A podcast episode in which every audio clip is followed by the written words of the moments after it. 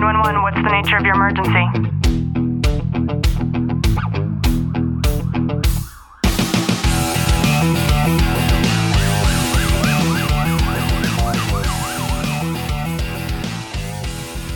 Welcome back to another episode of Tactical Living by Leo Warriors. I'm your host, Ashley Walton. And I'm your co host, Clint Walton. In today's episode, I want to talk about how I believe that as a society, it is our fault that we are creating color and ultimately racism. So just sit back, relax, and enjoy today's content. I had a conversation with somebody yesterday who I've looked up to for well over 12 years now. This person has said and done a lot of things that have left me with that question mark face time and time again. I love her. What can I say? But yesterday, something she said left me to the point of being so dumbfounded that I had to turn away and physically end the conversation. I was so dumbfounded and so confused by this statement. And then I started to go through some other emotions, anger being the top of them.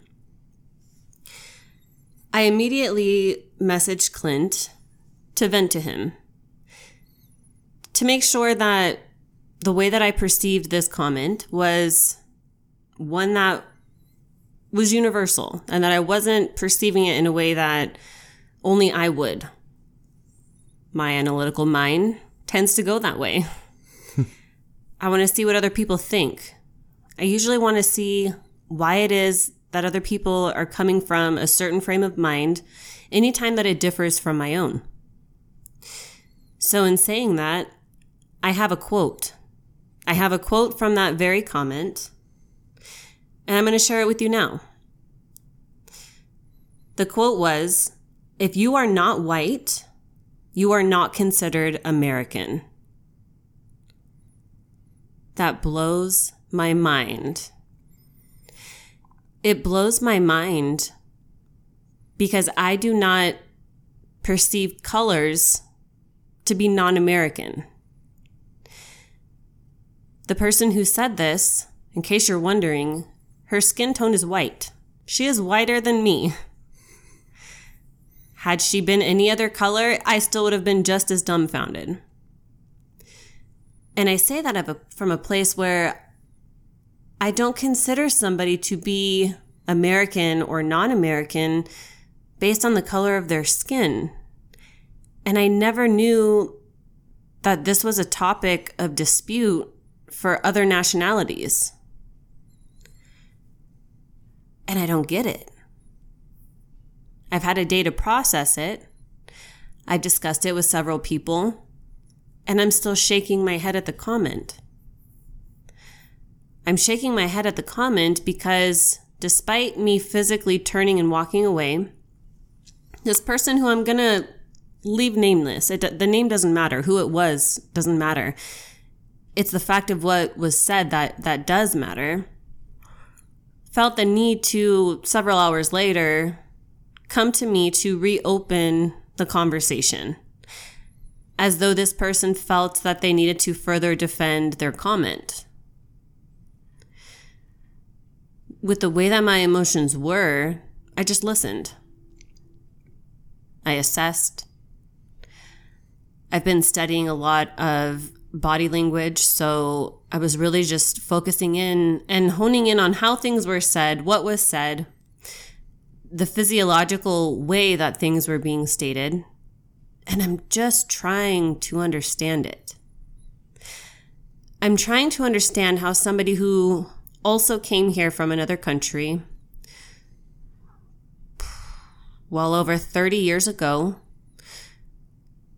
and who is an American citizen could make a comment indicating the fact that, well, you're not American if you're not white. Why would somebody believe that? You know, and my mindset behind that, it's just comes from influence and I hate to use this word, but the propaganda that's out there in reference to it. You know, within our own spheres of influence, we're given this impression of who we're supposed to be, what we're supposed to believe, what we really analyze as life itself. And it's unfortunate that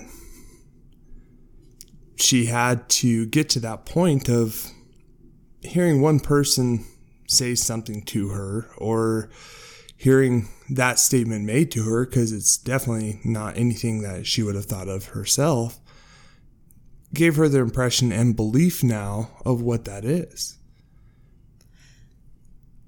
And as I sat there, I, I couldn't help but wonder is this an attack on me? Because I am that white American. What's underlining here? What more could be uncovered from a statement like that? What would lead somebody to the point of even feeling the need to express themselves in that way? What's what's the issue? And in the law enforcement aspect of it, we really notice everyone brings race in to play no matter what we do. Whether you're white, you're black, you're brown, you're yellow, whatever color you may be, pink, purple, fuchsia, it's kind of one of those things that no one notices it or recognizes it unless one, you're one of those people that really do target racial injustice and and it does happen. And i fully believe that there are people continually going to be and always will be out there who target people for their skin color. But as a population as a whole most of us we don't even look at a tone of a skin or the accent in their voice. We just look at them as other people's. It's their actions that really display who they are. I agree with that completely. And I, I agree with that so much so because I come from a family of immigrants. Like my dad came from Canada, he's an American citizen. I remember studying with him for months to make sure that he could pass his exam to become a US citizen. That was a very difficult aspect of the process for him because he was illiterate. He had a hard time reading the questions and the thing he had to study was a lot of the the written English language. And we studied for months. I asked him questions. I studied the answers just as much as he did. To be honest with you, the average, or even many elite level Americans, let's say, would never even have the ability to pass that test. It's very difficult. And when he passed the test, it, and he he was invited to go and get his citizenship, and he got to walk in it, and it was this family affair, and it was so celebratory for us all. Him becoming American, and then essentially it was the last stitch effort to join the family, right? That was the only variant between him, his wife, and his kids was that he didn't have his American citizenship. And I had so much pride. I still have so much pride for what he did and subsequently what he did thereafter in becoming as successful as he's been thereafter. But I never I never looked at the color of him. Clint and I live in Southern California, and statistically, we are the minority, especially in the county that we live in. We don't go around to restaurants we're sitting in and try to look for the other white folk that are sitting in there. Never once has that crossed my mind until last night last night as I'm still pondering on this this one sentence, if you are not white, you are not considered American. We take my dad out to dinner every Thursday.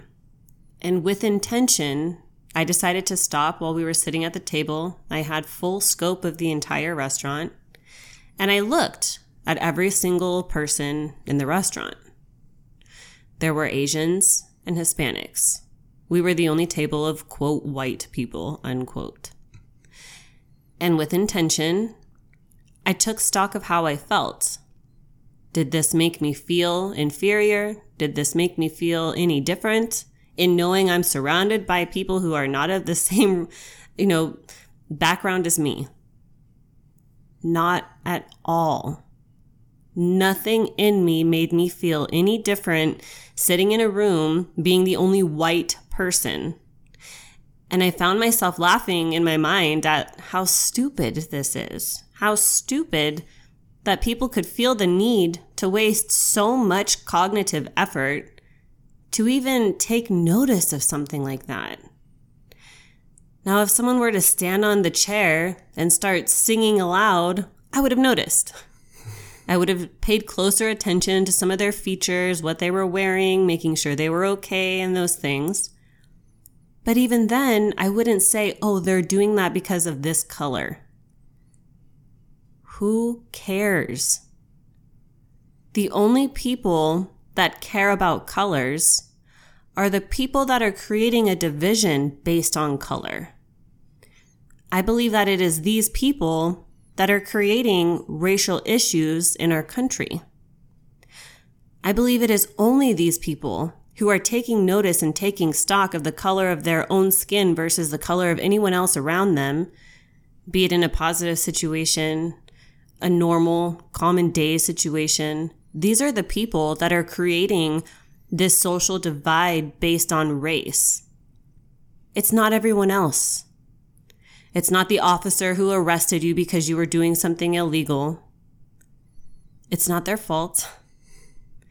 It's you. As you sit there, maybe you've experienced something similar. Maybe you've had a time where somebody starts to point out the color. What did you say to them? How did you respond? How did you feel? I ask this from a place of still just shaking my head around the whole situation. And finally ending up in a point to where I just feel so bad for her. I feel so bad for her to even have that reality to where those are her truths. She feels that she's segregated in a way. She feels that because she wasn't born in America, that she's not the white American. How sad. How sad is that? I wish that wasn't her truth. I wish she didn't feel that way. This individual watches the news and pays attention to social media a significant amount much more in comparison to to us not that there needs to be a comparison but clint and i have a very limited level when it comes to that sort of thing and i truly believe like like clint said that that has a lot to do with her social influence and as you sit there i hope that you find the importance in defining the key characters that are more important about a human being be it in America or, or anywhere around the globe, and not the color of their skin. I believe that if you support this country, if you abide by the laws, if you are here legally, if you support our military, our first responders, if you do your due diligence as an American and you understand that yes, the American dream is possible, but that there are things that need to be done and checks and balances in process before that could be a reality for you, then you're really able to enjoy your tactical living.